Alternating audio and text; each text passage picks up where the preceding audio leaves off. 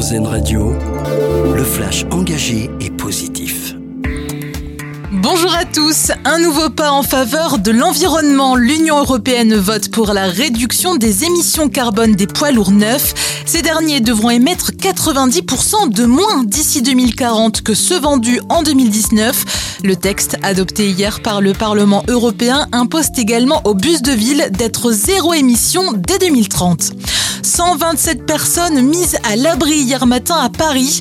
Les individus qui dormaient à la rue ont été orientés vers des structures d'accueil temporaire de la région.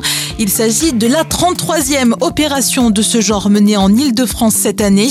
Au total, 6100 personnes ont été mises à l'abri en 2023 par la préfecture francilienne. Ils reprennent la route, les Rolling Stones repartent en tournée. Pour le moment, 16 dates ont été annoncées entre le 28 avril et le 17 juillet prochain aux États-Unis. On le rappelle, le groupe de 61 ans a sorti son dernier album Acne Diamonds le 20 octobre dernier, le premier avec des chansons originales depuis 18 ans. Avis aux amateurs du jeu Les Sims, il sera possible de jouer en multijoueur avec la prochaine version.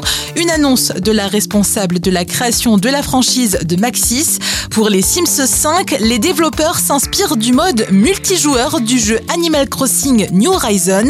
Il sera donc possible de jouer avec ses amis et non des inconnus. Et puis, si vous ne savez pas quelle plante choisir pour votre balcon, eh bien, on vous propose de découvrir les empotés dans notre dossier solution aujourd'hui. Une entreprise créée par Lolita, designer végétal engagé. Elle propose à ses clients, particuliers comme professionnels, des ateliers pour apprendre les bons gestes du jardinage urbain, mais elle se déplace également chez vous pour vous conseiller au mieux ou bien pour concevoir l'agencement de votre espace. Pour en savoir plus, vous pouvez retrouver notre article ou notre podcast sur notre site internet rzen.fr.